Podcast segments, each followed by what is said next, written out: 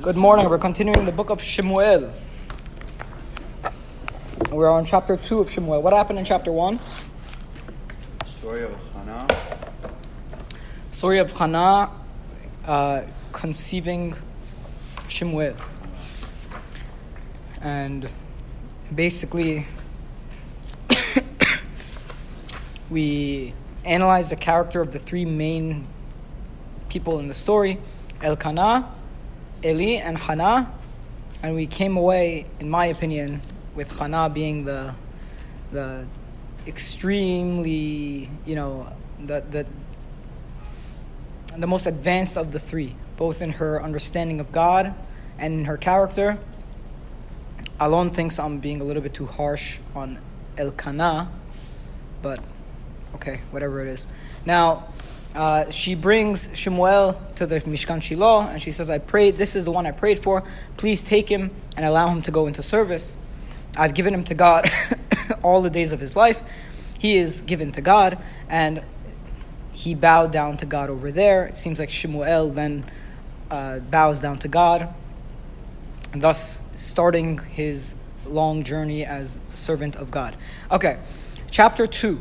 Chapter 2 begins with the song of Hannah, and the song is famous because it is a beautiful song of how God, of the cycle of life. You know, how some people will have a lot, but then God can make them poor. Some people will have little, and God can make them have beracha all of a sudden. And in Hannah's life, she experienced exactly that. She felt like she had nothing, and then all of a sudden she has Shemuel, and not only did she have Shemuel, she ended up having another, 4 kids after that or something. So Hannah experienced the ups and downs of life, the feeling of having nothing and then feeling like having everything right immediately after that. Okay, but Titpalel Hannah Vatomar. And Hannah prayed and she said. Now notice one more point. The famous tefillah of Hannah is what kind of tefillah? One of praise, one of request, or one of gratitude? No, gratitude. The prayer with which she requested Shemuel, we don't know. We don't know how she... There's a Gemara that talks about the kinds of things she says, but it's not in the text.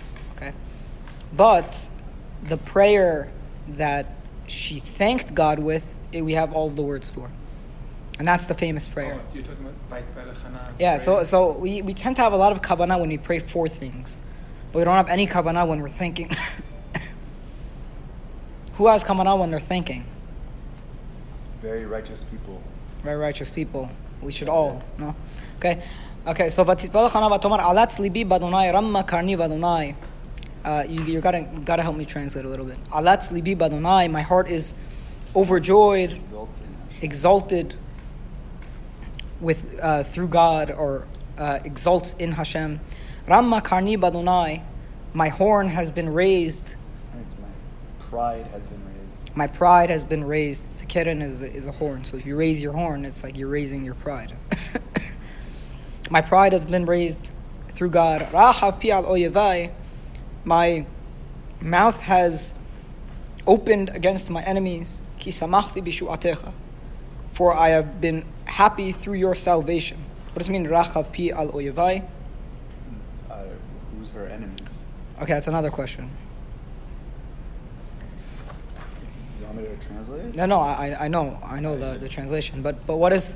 Okay, first of all, Rachav pi al oyevai means I was in my depressed state of not being able to talk and speak, and then all of a sudden, I opened up, and now I could speak and sing and praise. So that's Rachav pi al oyevai. Now, who is her enemy? Yetzirah. So there are two ways of understanding this. Okay, Rashi says Rachav pi al oyevai al Peninnah. That's on Peninnah. Why? Because it says v'yachiyatzata tzarata gam kaas, tzarata hagam kaas. That Peninnah was causing her pain ba'avur harimah, in order to make her suffer. So that was Peninnah's doing. And she's, in a way, now has what to answer Peninnah now that she has a child. Kind of like when Rachel had Naftali through Bilhah. So Naftule Elohim Niftalti, Im achoti gam yacholti. I've striven against my sister and I've succeeded. It's like competition, you know. So Hannah maybe. So that's one way of understanding it. The other way of understanding it is a lot of times, and I think this is a peshat, by the way, is that a lot of times you have mizmurim, which they'll speak in. The poet will speak in like the abstract, like, you know, we all have enemies in life, you know, and whenever we succeed, it's as if we are overcoming our enemies or our foes. Now, is there a specific enemy we can pinpoint? No, but it's the nature of poetry that you express things in like general way, you know. So I've beaten, you know what people say? I've overcome my demons. Yeah. You know, very similar to Rachav pi al oyevai. My mouth has opened against my enemies. I think it's something. I think that's a pishat. Okay. Very technological. What? Yeah. So I was thinking Yetzirah. Yeah. Right. Yeah. Exactly. Yetzirah. You could say oyevai is Yetzirah. Okay. Next. 2 pasuk bet. En kadosh kadonai ken biltecha ven sur kelohenu. There is no one holy like Hashem, for there is none besides for you. Ven sur kelohenu, and there is no rock like our God. Now, what does it mean that God is a rock? It's a very commonly used phrase. Consistent and stable and supportive, you know, something you could lean on. Okay. Pasuk Gimel, al tarbu tedaberu gevoha gevoha. Do not speak too much arrogantly, very arrogantly. Yetze atak mipichem. What is yetze atak mipichem? Let not haughtiness come from your mouth. Let not haughtiness come from your mouth. Ki el deot Adonai, for God is a God who knows the inside of man. Velo nitkenu alilot, and to Him, I don't know how to translate exactly. And men's deeds are accounted by Him. Men's deeds are accounted by Him. So God knows the inside of man, and He also knows the nature of our deeds.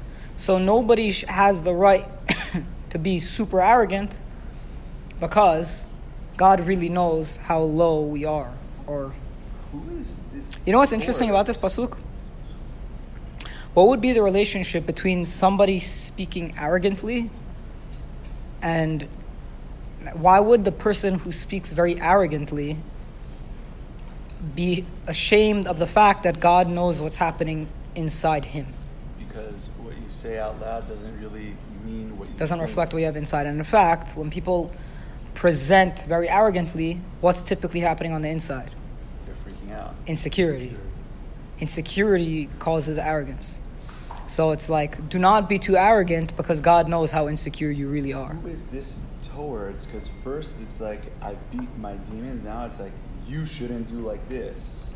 So the nature of her poem, it's poetic, okay? So it doesn't follow the same rules as typical prose in Tanakh. But she opens up the song with being overjoyed and talking about how she overcame her thing. Now she's getting to the crux of the message.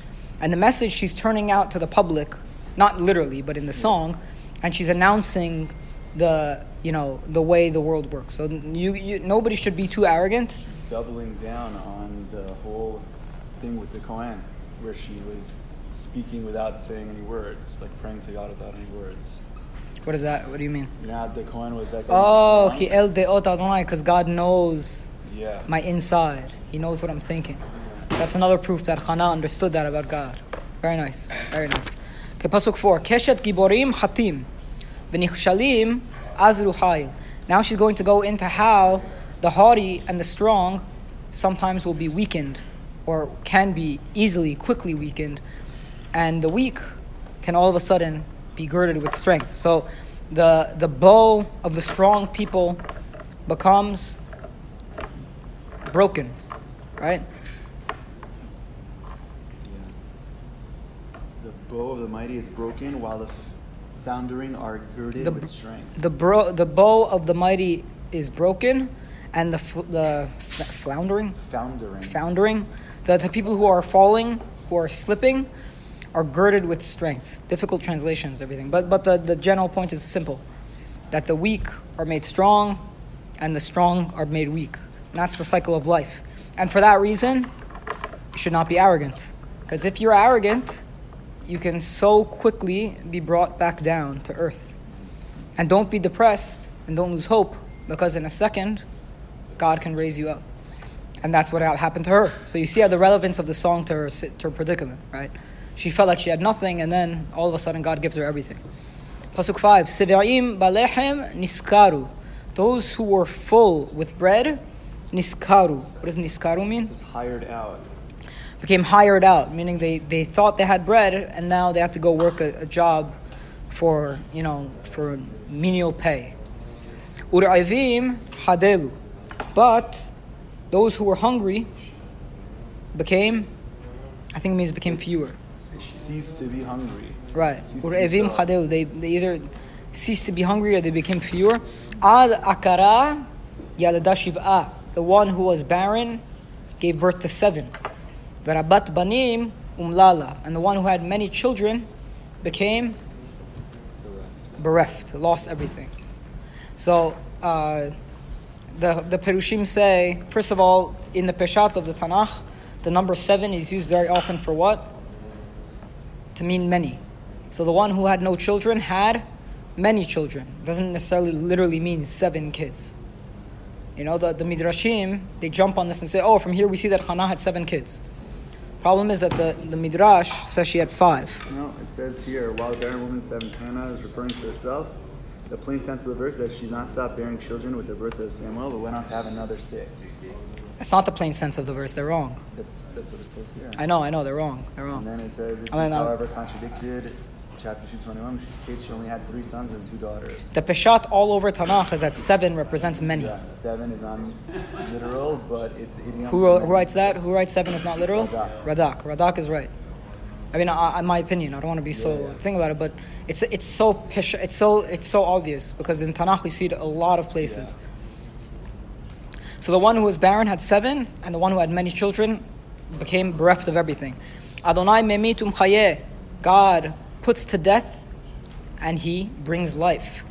Morid she'ol vaya'al. He brings people down to the depth and he also brings them up. Sometimes it's in one life, you know.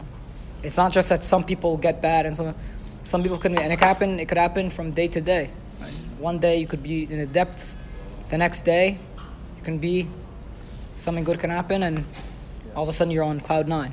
Okay? So that's the nature of life. And what is this whole message? Why is she talking about the ups and downs? Because by having an understanding, because you need 2 things. You need humility in times of blessing and hope in times of suffering. And that's her song. Her song is have hope in times of suffering and humility in times of blessing. Adonai morishu ma'ashir. God makes poor and he makes wealthy. Mashpil af meromem. He lowers and he also brings up. Mekim me'afar dal. He brings the poor out of the dust. Me'ashpot yarim avio, from the garbage bin he brings the impoverished. Le'oshiv im nedivim, to seat them with the leaders. V'chiseh chavod yanchilem, and he gives them the chair of glory, of honor. Ki ladonai mitzuke eretz vayashet alehem tevel. For, what is mitzuke eretz? For to God is the... Which pasuk? Pasuk 8. It means Hashem are the pillar. The pillars. Hashem's are the pillars of the earth. For to God are the pillars of the earth, and on those pillars he put Tevel. He put the earth. He set the world.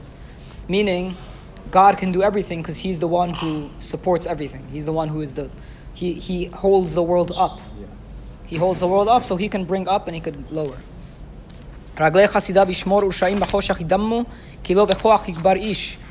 He will guard the steps of his chasidim, of the ones who are righteous to him.